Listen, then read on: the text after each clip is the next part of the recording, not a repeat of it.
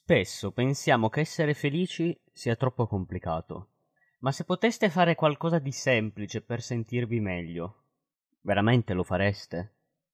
Tutti abbiamo i nostri dolori, cose che abbiamo fatto e non fatto, soprattutto desideri non realizzati. A ognuno rende felice una cosa diversa.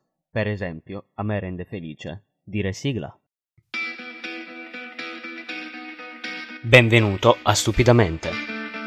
Io sono Mirko Rovere e ogni giorno eseguirò del mindfucking.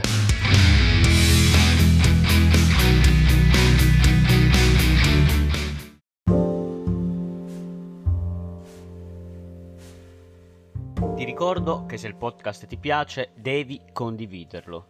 Ma non buttare a cazzo il link. Spendi 20 secondi della tua vita per spiegare perché stai condividendo questo podcast. Magari riesci a fare un favore a qualcuno.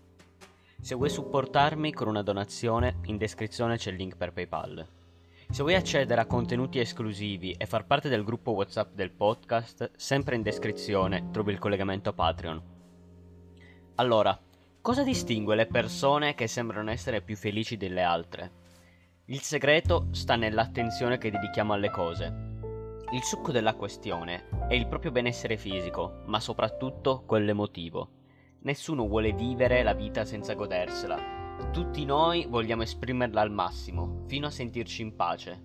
Per questo è sempre bene individuare le piccole cose che ci fanno stare bene.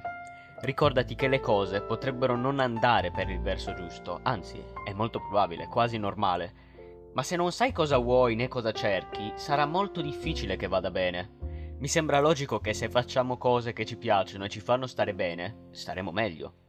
La felicità ci aspetterà lì, nel momento preciso giusto per noi. Ma qual è la strada giusta? Quella individuale, basata sulle piccole abitudini che ci fanno sentire meglio ogni giorno. Non esiste un modo comune per raggiungere la felicità.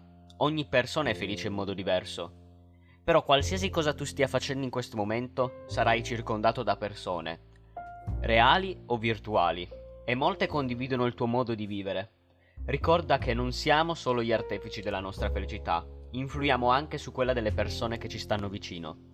Non aspettare però che siano gli altri a renderti felice, non aspettare che la felicità ti raggiunga senza muovere un dito, ma soprattutto c'è spazio sia per le cose negative che per quelle positive. Sei tu a decidere quando porre fine alle prime e quanto far durare le seconde, perché tu non troverai la felicità, ti troverà lei in un preciso momento.